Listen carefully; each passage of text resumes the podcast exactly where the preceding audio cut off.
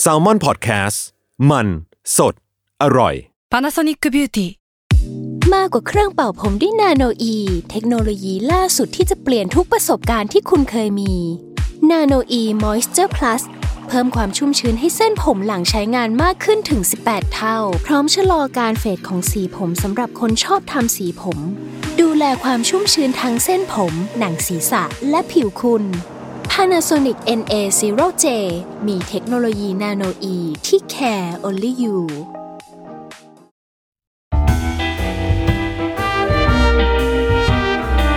ฟิล์มนัวเรื่องอร่อยย่อยจากหนังกับแพร is hungry มิกกี้เมาส์ Our Floating Dreams ข้าวผัดสับปะรดซอฟต์พาวเวอร์ very ไทยที่ดิสนีย์เนี่ย เลือกฉายให้เห็น และนี่คือฟิล์มนัวเรื่องอร่อยย่อยจากหนังนะคะ กับแผล East Hungry รายการที่จะหยิบเอาเมนูอาหารจากหนัง ซีรีส์หรือว่าการ์ตูนที่ทุกคนชื่นชอบเอามาบอกเล่าให้หิวไปด้วยกันค่ะ คุณและนี่คือเมนูสุดท้ายนะคะ ในซีซั่นที่ 2 ดังนั้นเราจะหยิบเมนูนี้มาค่ะ ข้าวผัดสับปะรด ชิปกับเบลนี่สองพี่น้องขายของในคลอง ในกล้องก็มีแต่ทัวดีๆเพิ่งเด็ดมาสดๆเอาให้กินให้หมด ความฝันฉันเป็นจริงแล้วนะ คือการร้องเพลงในพอดแคสต์อย่าอย่าอย่าเพิ่งเปลี่ยนหรือว่าปิดคลิปไปไหนนะคะ คุณอยู่กันก่อนค่ะ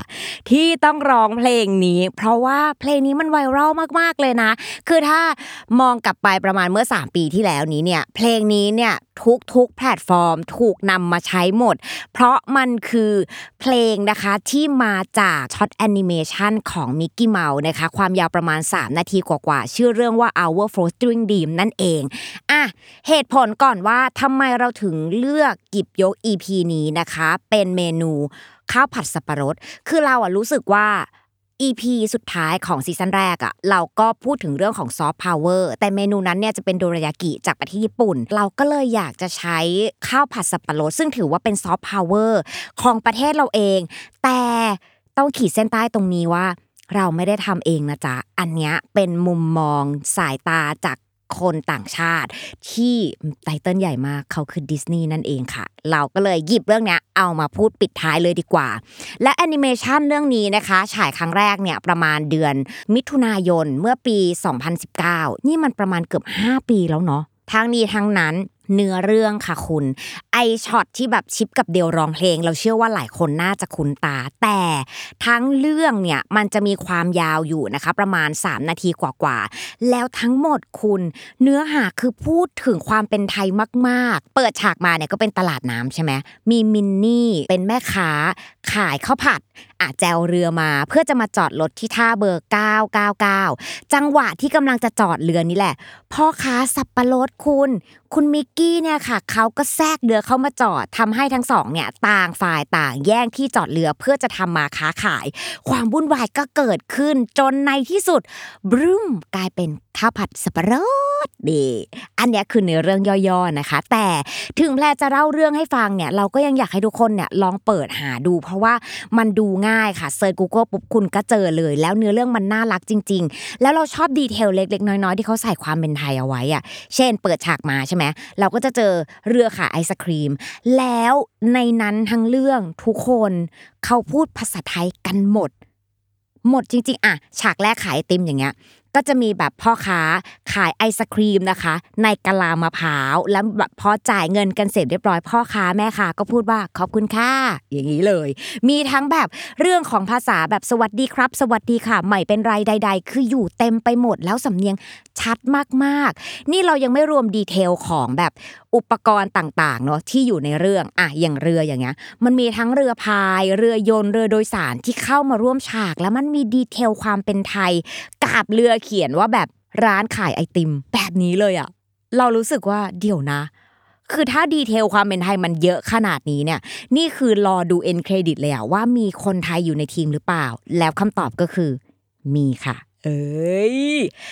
มีหนึ่งคนนะคะ นั่นคือคุณ Quincy Surasmith คนนี้เนี่ยเขาจะเป็นนักแต่งเพลงในเรื่อง แล้วก็เป็นคนแต่งเพลงชิปกับเดลนี่แหละ แต่ต้องบอกว่าถึงจะบอกว่าเขาเป็นคนไทยเนี่ยแต่เขาคือเชื้อสายไทยอเมริกัน gen 2เนาะที่ทั้งเกิดแล้วก็โตที่อเมริกาเลย คุณแม่เนี่ยจริง ๆ เป็นคนอำเภอสามชุก จังหวัดสุพรรณบุรีย้ายไปที่อเมริการวมไปถึงคุณพ่อเนี่ยก็เป็นคนจังหวัดขอนแก่นตัวของคุณควินซี่นี้เนี่ยอะพ่อแม่ย้ายไปเขาก็ไปเกิดแล้วก็โตที่นู่นดังนั้นเนี่ยทั้งเรื่องคุณเขาคือคนไทยเพียงหนึ่งเดียว แล้วนอกนั้นเป็นฝรั่งมังค่าทั้งหมดเลยค่ะ คุณผู้ฟัง ดูแล้วเราก็เลยสงสัยไงว่า เดี๋ยวนะอะไรเป็นสาเหตุที่ทำให้ดิสนีย์เนี่ยหยิบยกเรื่องนี้ และพูดถึงความเป็นไทยขนาดนี้ที่สำคัญทำไมถึงต้องยกข้าวผัดสับปะรดเนี่ยมาเป็นแกนของเรื่องด้วย เราก็ไปตามหาเลยค่ะ แล้วก็ไปเจอบทสัมภาษณ์ของทีมผู้สร้าง ทั้งผู้กำกับ คน เขียนเรื่อง คนเขียนลายเส้น นักแต่งเพลงอะเขาก็บอกเลยว่า การที่เขาหยิบเรื่องของข้าวผัดสับปะรดเนี่ยมาเป็นเมนู เพราะเขารู้สึกว่า เฮ้ย เมนูนี้เนี่ยมัน represent ความเป็นไทยมาก ๆ คือพูดถึงข้าวผัดสับปะรด มันคืออาหารไทยเลย อันนี้ในมุมมองของต่างชาติเนาะและที่สำคัญตัวเขาเองเนี่ยเขาก็เคยทานมาก่อนแล้วเขาก็ชอบมันมาก แล้วนอกจากนี้เนี่ยอะอันนี้เป็นเรื่องของเมนูแล้วก็ความสมจริงเนาะตัดกลับมาเรื่องของพาบางเขาก็รู้สึกว่าสับปะรดอะเชฟของมันมีความน่ารักแล้วก็มีลักษณะที่เตะตา ดังนั้นพอเราเอาสองเรื่องเนี้ยเอามาอยู่ในshort animation น่ะเขาคิดว่ามันน่าสนใจ และที่สำคัญ เรื่องราวของรสชาติในตัวมันเอง เอ้ยเขามองหนึ่งขนาดนี้เลยนะคุณ เขาบอกว่ารสชาติของข้าวผัดสับปะรดอะมันคือความผสมผสานกัน มันมีเรื่องของความหวานจากตัวผลไม้ ความฉ่ำจากตัวผลไม้ แล้วก็มีความเป็นอาหารคาวของข้าวผัด มันสามารถสื่อสารถึง character ของตัวละครหลักได้ นั่นคือมิกกี้เมาส์แล้วก็มินนี่เมาส์ที่ต่างคนต่างมีบุคลิกภาพที่ค่อนข้างแตกต่างกัน แต่เมื่อความแตกต่างสองขั้วมาเจอกัน มันก็ทำให้เกิดสิ่งวิเศษเหมือนข้าวผัดสับปะรดคุณเขาคิดกันขนาดนี้จริง ๆ นะ แล้วในบทสัมภาษณ์เขาบอกด้วยนะว่า อันเนี้ย อะมันไม่ใช่แบบเป็นทางเลือกแรกเนอะเขาคิดมาเยอะมากว่าจะใช้อะไรเป็นตัวเล่าเรื่องถึงวัฒนธรรมความเป็นไทยได้ แล้วเขาก็เลือกนี่แหละ เมนูข้าวผัดสับปะรดเพราะเขาเขาชอบมันมาก และที่สำคัญเนี่ยเขาวางแบ็กกราวเกี่ยวกับเรื่องของตลาดน้ำเพราะเขาก็รู้สึกว่าตัวเนี้ยมันก็สื่อสารถึงความเป็นไทยไม่แพ้กัน อะนี่คือบทสัมภาษณ์นะคะของทีมสร้าง ซึ่งพวกเขายอมรับเลยว่าพวกเขาทำงานกันหนักมาก เพราะมันเป็นการพูดเรื่องของวัฒนธรรมภาษาที่ไม่ใช่ของชนชาติตัวเองเนาะแล้วผลค่ะ ที่เราได้เห็นกันอยู่อย่างชัดเจนเลยคือมันประสบความสำเร็จมากเลยนะทุกคน เพราะว่ายอดใน YouTube นะคะ ช่องทางเดียวที่เราเข้าไปดูเนาะตอนนี้มีคนชม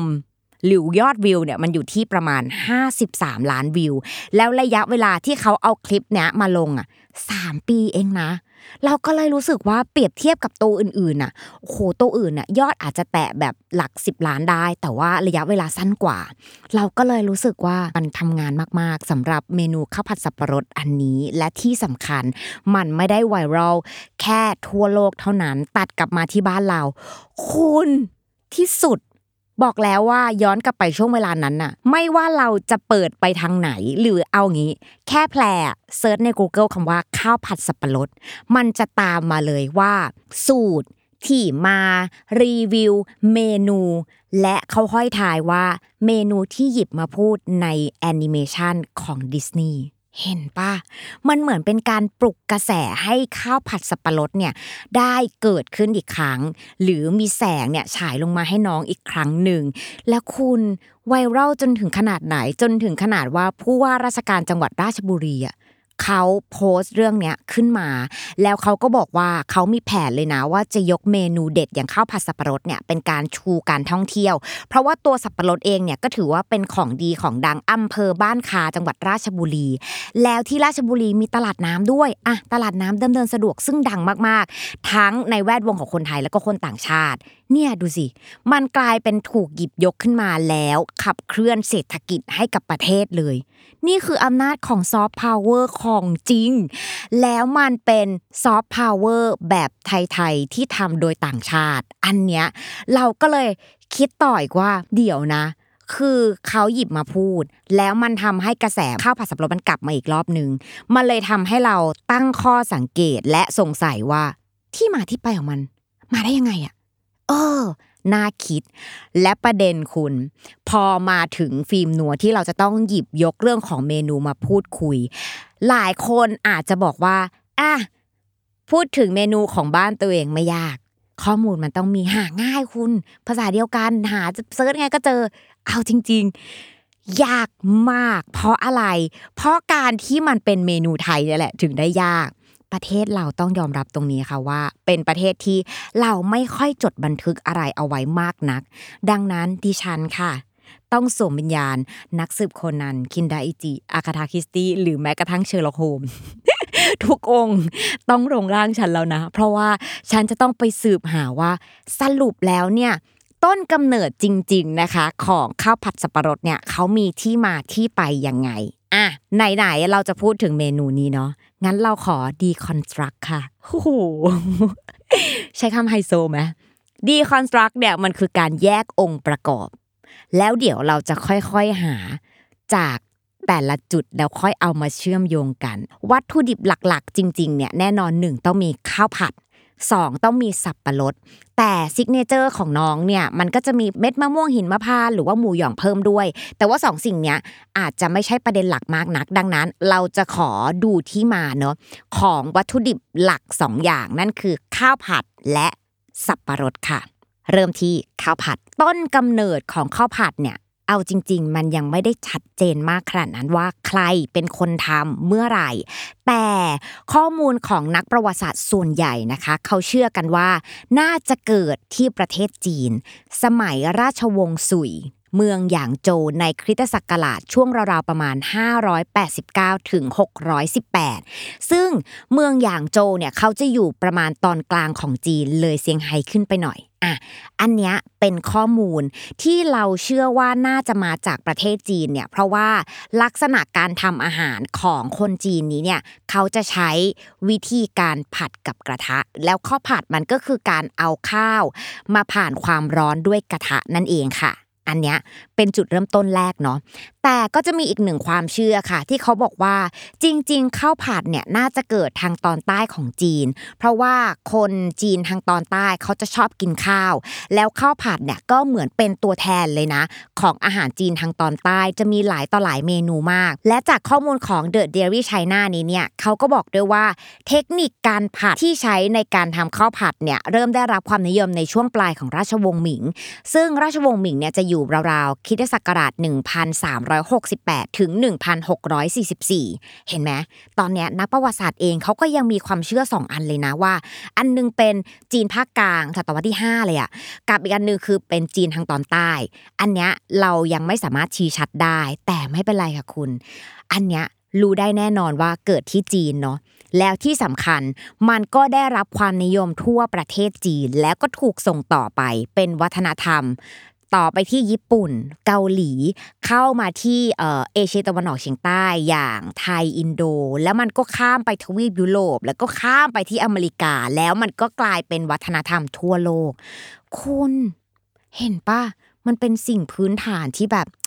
เหมือนใคร ๆก็ทำได้ ทุกประเทศก็จะมีข้าวผัดเป็นของตัวเอง แต่สิ่งที่เราชื่นชอบ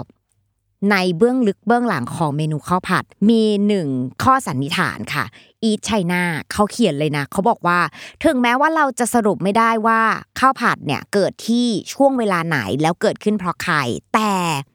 วัตถุประสงค์ของการทำข้าวผัดเนี่ยเขาเชื่อว่าน่าจะเกิดจากการทำเป็นเมนู leftover ค่ะเมนู leftover คืออะไรหลายคนอาจจะยังสงสัยเนาะ leftover คือเอาของเก่า ที่ยังสามารถกินได้เอามาสร้างสรรค์หรือรังสรรค์เป็นเมนูใหม่ข้าวผัดคือการเอาของเหลือ หรือกับอะไรก็ได้ที่เหลือ หรือเศษเนื้อหรือเศษแบบผักใด ๆ ก็ได้ที่มี เอามาทำใหม่ให้มันกินได้ และที่สำคัญมันอร่อยขึ้นกว่าเดิม แล้วเนี่ย นี่คือจีดใจมากว่า เฮ้ย คนจีนทำซีโร่ฟู้ดเวสกันตั้งแต่สมัยศตวรรษที่ห้า ชอบไงเพราะว่าเราชอบเรื่องนี้อยู่แล้วเนอะแล้วเนี่ยมันก็คือได้เห็นเรื่องเนี้ยรอยเรียงผ่านแบบนักประวัติศาสตร์ที่เล่าให้กับพวกเราฟังอะอันนี้คือเมนูของข้าวผัด รู้แล้วว่าเกิดที่ประเทศไหน แล้วก็รู้แล้วว่าใครทำให้มันกระจายออกไป กลายเป็นวัฒนธรรมพื้นฐานทั่วโลกขนาดนี้ งั้นเราตัดกันมาที่ สับปะรดค่ะ หลายคนอาจจะไม่เชื่อ แต่เนี่ยไปหาข้อมูลแล้วก็ตกใจว่า ประเทศไทยค่ะ เราส่งออกสับปะรดกระป๋องเป็นอันดับหนึ่งของโลก และที่สำคัญพื้นที่ที่ปลูกสับปะรดมากที่สุด และมีโรงงานสับปะรดมากที่สุดในประเทศไทยคือ อำเภอปราณบุรี จังหวัดประจวบคีรีขันธ์ลองลงมาก็คือราชบุรี เพชรบุรี พิษณุโลกระยองนั่นเอง เขาบอกเลยนะว่าจังหวัดประจวบคีรีขันธ์เนี่ยสามารถหยิบยกขึ้นมา ให้เป็นมหานครสับปะรดของไทยและโลกได้เลยเบอร์นี้ นี่คือเอาจริงๆไปเปิดหาเลยอะยอดส่งออกของประเทศไทยเป็นยังไง แล้วเขาบอกคำนี้มา แล้วก็เลยแบบ จริงเหรอประเทศเราปลูกสับปะรดได้ขนาดนั้นเลยเหรอ แต่มันเป็นเรื่องจริงจริงๆค่ะ งั้นเราก็ต้องมาสันนิษฐานกันเนอะว่า เอ๊ะ และไอ้สับปะรดเนี่ยที่เราส่งออกไปทั่วโลกขนาดนี้มันมีที่มาที่ไปยังไง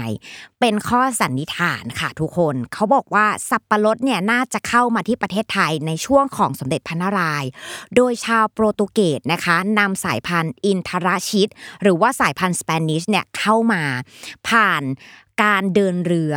เข้ามาทำการค้าขายเนาะแล้วอยู่ไปอยู่มาค่ะ พอน้องเข้ามาปุ๊บปลูกจนคนไทยเองเนี่ยก็เข้าใจว่านี่แหละคือพันธุ์พื้นเมืองของประเทศไทย คือพอเป็นพันธุ์พื้นเมืองเสร็จปุ๊บเนี่ยเราก็ต้องกลับมาที่ปัจจุบันเนาะปัจจุบันนี้เนี่ย ประเทศไทยมีสับปะรดทั้งหมดประมาณ 14 สายพันธุ์ค่ะ แต่ที่นิยมมากที่สุดเนี่ยนอกจากภูเก็ตภูแลที่เรารู้จักกันดีแล้วเนี่ยอีกหนึ่งสายพันธุ์ที่กินได้ทั้งสด และก็สามารถนำมาแปรรูปได้ เป็นสับปะรดกระป๋องที่เราเห็นเห็นแล้วส่งออกเนี่ยแหละค่ะ มันคือสายพันธุ์ปัตตาเวีย หรือที่หลายคนอาจจะคุ้นชินในชื่อพันธุ์ปานบุรีนั่นเอง และทุกคนอันเนี้ย เราก็ต้องอยากรู้นะว่า ไหนตอนแรกโปรตุเกสเอาเข้ามาเป็นสายพันธุ์อินทราชิตเนี่ย แล้วไอ้ปัตตาเวียมาได้ยังไง ฉันบอกตรงนี้ว่า มันมีการจดบันทึกแล้วจ้าอันนี้ไว้คนเจอว่ามีการจดบันทึกเอาไว้นะคะว่า ใครเป็นคนปลูกต้นสับปะรดพันธุ์ปัตตาเวียเป็นต้นแรก และคุณ บทสัมภาษณ์นี้นะคะ ได้ไปสัมภาษณ์นายประจักษ์หัวใจเพชร และนางสุดจิตเสนีวงณอยุธยาค่ะ ซึ่งทั้งสองคนนี้มีความสำคัญยังไง เขาทั้งสองคนคือเจ้าของที่ดินนะคะ แล้วก็ทายาทผู้ให้กำเนิดสับปะรดพันธุ์ปัตตเวียที่ประเทศไทยค่ะ ฉันกำลังพูดถึงเรื่องของเชื้อสาย ต้นกำเนิดคนที่ทำให้ ประเทศเราสามารถส่งออกสับปะรดกระป๋องได้ทั่วโลกนะ เธอ ความสำคัญคือเบอร์นี้นะ แล้วเราก็ต้องย้อนไปค่ะ ในปีพุทธศักราช 2455 เรื่องราวเป็นแบบนี้ค่ะ มีแขกปาทานเขามาจากมาลายู คือเขาเนี่ยก็จะเดินทางมาประเทศไทยเนาะเพื่อมาทำการค้าขาย ซึ่งสิ่งที่เขาเนี่ยทำการค้าคือการค้าวัว เขาก็เดินทางข้ามน้ำข้ามทะเลมา แล้วก็เข้ามาถึงที่แม่น้ำปราณบุรีนะคะ จังหวัดประจวบ ซึ่งหลังจากที่เขาเดินทางเข้ามาแล้วเนี่ยเขาก็มาพักค้างแรมค่ะ ที่บ้านของผู้ใหญ่ทองอิ่มทั่ว ซึ่งผู้ใหญ่ทองนี้เนี่ยอะคุณมีแขกเข้ามาก็จัดหาอาหงอาหารต้อนรับแขกนะคะ ซึ่งในสำรับนั้นเนี่ยเขาก็มีการเสิร์ฟสับปะรดค่ะ ซึ่งสับปะรดที่ผู้ใหญ่ทองเสิร์ฟเนี่ยก็เป็นพันธุ์พื้นเมืองเนาะอย่างที่เราบอกพันธุ์อินทราชิต ซึ่งแขกที่มาพักจ้ะทานเสร็จปุ๊บนางบอกว่า อืม สับปะรดที่ยูเอามาให้ไอกิน มันก็ดีนะ แต่ของบ้านไออร่อยกว่านี้อีก แต่คืนนั้นค่ะ แขกที่มาพักเกิดเจ็บป่วย ผู้ใหญ่ทองเนี่ยก็เลยพาไปให้พระช่วยรักษาจนหายป่วย และทำให้แขกผู้นั้นเนี่ยซาบซึ้งในน้ำใจของผู้ใหญ่ทองเป็นอย่างมาก หลังจากนั้นค่ะ เมื่อแขกคนนั้นเนี่ยเขากลับประเทศตัวเอง แล้วมีโอกาสกลับมาทำการค้าขายอีกครั้งหนึ่งเนี่ยแขกเขาก็เลยได้นำหน่อสับปะรดพันปัตตะเวียนะคะเอามาด้วยจำนวน 5 หน่อ แล้วหลังจากนั้นเนี่ยผู้ใหญ่ทองเนี่ยก็ปลูกบริเวณบ้านแล้วก็ออกลูกพอออกลูกปุ๊บก็ชิมเฮ้ย อร่อยจริงเหมือนที่เขาบอกเขาไม่ได้ขิงเราแล้วนะ ของมันดีจริง ๆ ก็เลยเป็นการขยายพันธุ์แจกหน่อนะคะ ให้กับครอบครัวก่อน แล้วก็ให้คนที่ปราณบุรีก็เริ่มปลูกนะคะ พันธุ์ปัตตเวียกันจะเป็นจำนวนมาก จนกระทั่งในปี 2510 ค่ะ ก็มีโรงงานแปรรูปสับปะรดแห่งแรกขึ้นมา และคุณมันก็ขยายขยายขยายมา จนปัจจุบันอย่างที่แพรบอก ประเทศไทยก็กลายเป็นคนที่ส่งสับปะรดกระป๋องนะคะ ออกไปทั่วโลกค่ะ ขอบคุณผู้ใหญ่ทองมากค่ะ ที่ทำให้เรามีสับปะรดอร่อยอร่อยๆกินเน่แต่เมื่อแกดีเทลอะอยากขยี้เพิ่มเลยนะ ผู้ใหญ่เขาป่วย ผู้ใหญ่พาไปหาพระว่า คุณไม่ต้องตัดตรงนี้ออกนะ ฉันแซวผู้ใหญ่ อะกลับมานี่คือเรื่องราวของสองอันนะ เพราะเมื่อกี้เราแยกส่วนเนาะวัตถุดิบแรกคือข้าวผัด อะรู้แล้วมาจากจีน วัตถุดิบที่สองคือสับปะรดอะรู้แล้วว่าทำไมประเทศไทยถึงมีสับปะรดมีเมื่อไหร่อะไรยังไง แต่ตอนเนี้ย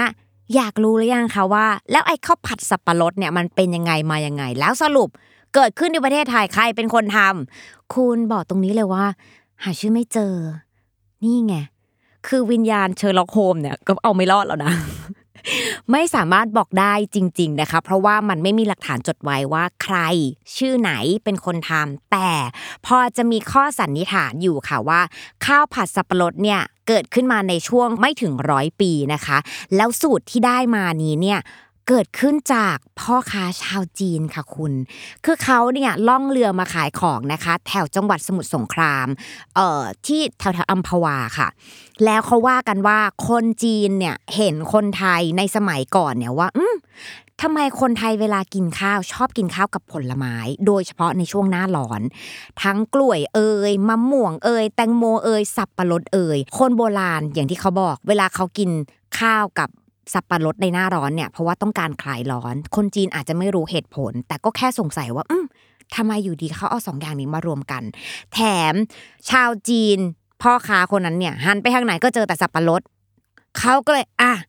ทำซะเลยข้าวผัดสับปะรดใส่กุ้ง พอทำเสร็จปุ๊บคนไทยได้ชิมก็ เฮ้ย อร่อย เพราะมันคือความคาวและหวานมารวมตัวกันในจานเดียว และมันก็กลายเป็นเมนูอาหารท้องถิ่นขึ้นชื่อนะคะ ของชาวสมุทรสงครามแถบอำเภออัมพวาเลยค่ะ แล้วก็ปากต่อปากอะใครที่มาเที่ยวแถวอัมพวาเนี่ยก็จะแบบได้ชิมเมนูนี้ และพออัมพวาเริ่มดัง นักท่องเที่ยวทั้งไทยแล้วก็ต่างชาติก็มา แล้วก็ได้มาชิมข้าวผัดสับปะรดเท่านั้นเลยค่ะ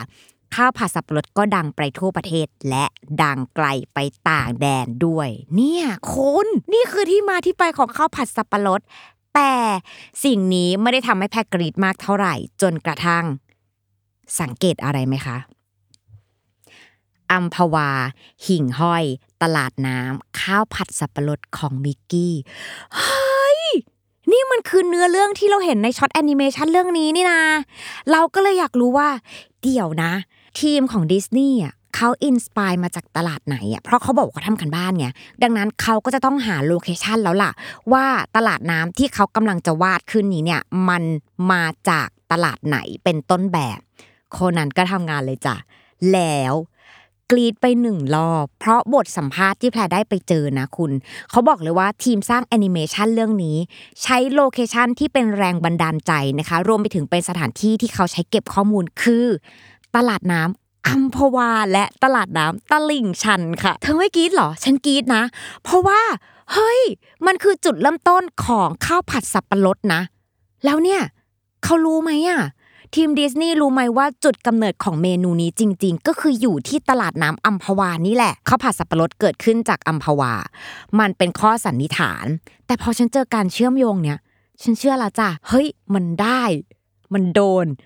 ตอนเนี้ยนักประวัติศาสตร์มองตาเขียวแล้วนะเพราะว่ามันไม่มีแฟกต์อะไรเลยมาสนับสนุนแต่เชื่อไปแล้วหนึ่งจะ อะนี่ก็คือเรื่องราวของข้าวผัดสับปะรดนะคะ ที่เราเอามาฝากทุกๆคนให้ได้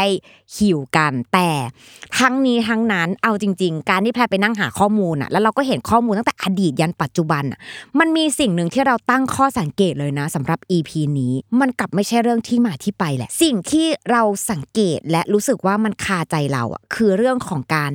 นำมาใช้ให้คงอยู่มากกว่า เราจั่วหัว EP นี้กับคำว่าซอฟต์พาวเวอร์เนาะซึ่งซอฟต์พาวเวอร์อันนี้มันเป็นคำที่เราพูดกันเยอะมากแล้วบ่อยมากในช่วงเวลานี้จากทุกภาคภาครัฐเอ่ยภาคเอกชนเอ่ยทุกภาคส่วนเลย เราอยากทำให้สิ่งเนี้ยมันเกิดขึ้น แล้วเราก็อยากใช้รากที่เรามีอยู่ทำให้มันยังคงอยู่ได้ แต่ทุกครั้งไม่มันถึงแป๊กอะ เราใช้คำนี้เลยนะ มันแป๊กจริง ๆ เราแบบอยู่กับสิ่งนี้มาตลอดเวลา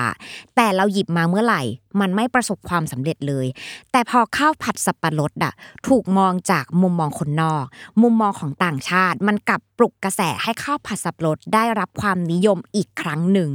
มันเลยเป็นคำถามว่าทำไมนะทำไม และก็ต้องเป็นปัญหาที่เรายังต้องคบคิดกันต่อไป และคุณคะนอกจากคบคิดแล้ว เราต้องคิดถึงด้วยค่ะ เพราะนี่คือช่วงสุดท้ายแล้วค่ะ บอกไปตั้งแต่ต้นรายการว่านี่คือ EP สุดท้ายของซีซั่นที่2เนาะดังนั้นค่ะคุณช่วงเวลาต่อจากนี้เราอาจจะไม่ได้เจอกันบ่อย แต่คุณสามารถย้อนฟังนะคะ เรื่องราวทั้งหมดของฟิล์มนัวได้ตั้งแต่ซีซั่นที่ 1 จนถึงซีซั่นที่ 2 และที่สำคัญ เราอาจจะได้เจอกันแบบตัวเป็นๆด้วยฮู้ ตื่นเต้นอะไรเบอร์นี้ อ้าวตื่นเต้นดี เดี๋ยวเรากำลัง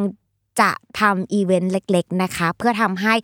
เราและคุณได้มาเจอกันดังนั้น ตอนนี้กดติดตามทุกช่องทางของ s ซ l m o n Podcast ไว้ก่อนได้เลยค่ะ โดยเฉพาะ Facebook Fanpage เนาะหรือว่าจะกดที่ p a y s a n g r y ก็ได้ เพราะว่าเราจะเอาข่าวสารมาอัปเดตกัน เราจะได้เจอกัน ฉันอยากเจอเธอ เธออยากเจอฉันไหม ถ้าอยากเจอกดติดตามแล้วเดี๋ยวเจอกันค่ะ และนี่ก็คือทั้งหมดนะคะของฟิล์มนัวในวันนี้ค่ะ ใครอยากฟังเมนูไหนนอกจากนี้อะใส่มาไว้ได้ที่คอมเมนต์ค่ะ เดี๋ยวเราจะรอเก็บไว้ไปทำซีซั่นที่ 3 นะคะ แล้วที่สำคัญก็ต้องขอบคุณทุกคนนะคะ ที่ติดตามมาตั้งแต่ซีซั่นที่ 1 จนถึงซีซั่นที่ 2 เราสนุกมากกับการที่ได้ทำข้อมูลต่างๆ มาอัปเดตให้ทุกคนได้ฟังนะคะ ในฟิล์มนัว แล้วก็ขอบคุณทีมงานทุกคนด้วยนะคะ น่ารักมาก happy มาก ดีใจมากแล้วตอนเนี้ย คนที่ดีใจแรงสุดไม่ใช่ใคร พี่ดีตั้มจ้ะ ปิดซีซั่นแล้ว แม่เราต้องเจอซีซั่นหน้านะจ๊ะ ฉันไม่ปล่อยเธอไปไหนแน่นอน และนี่คือฟิล์มนัวเรื่องอร่อยย่อยจากหนังนะคะ กับแพลอีส Hungry ทุกวันอาทิตย์ ทุกช่องทางของ Salmon Podcast แบบเสียง ตรงไปที่ Salmon แบบภาพ มาที่แพลอีส Hungry สำหรับวันนี้ สวัสดีค่ะ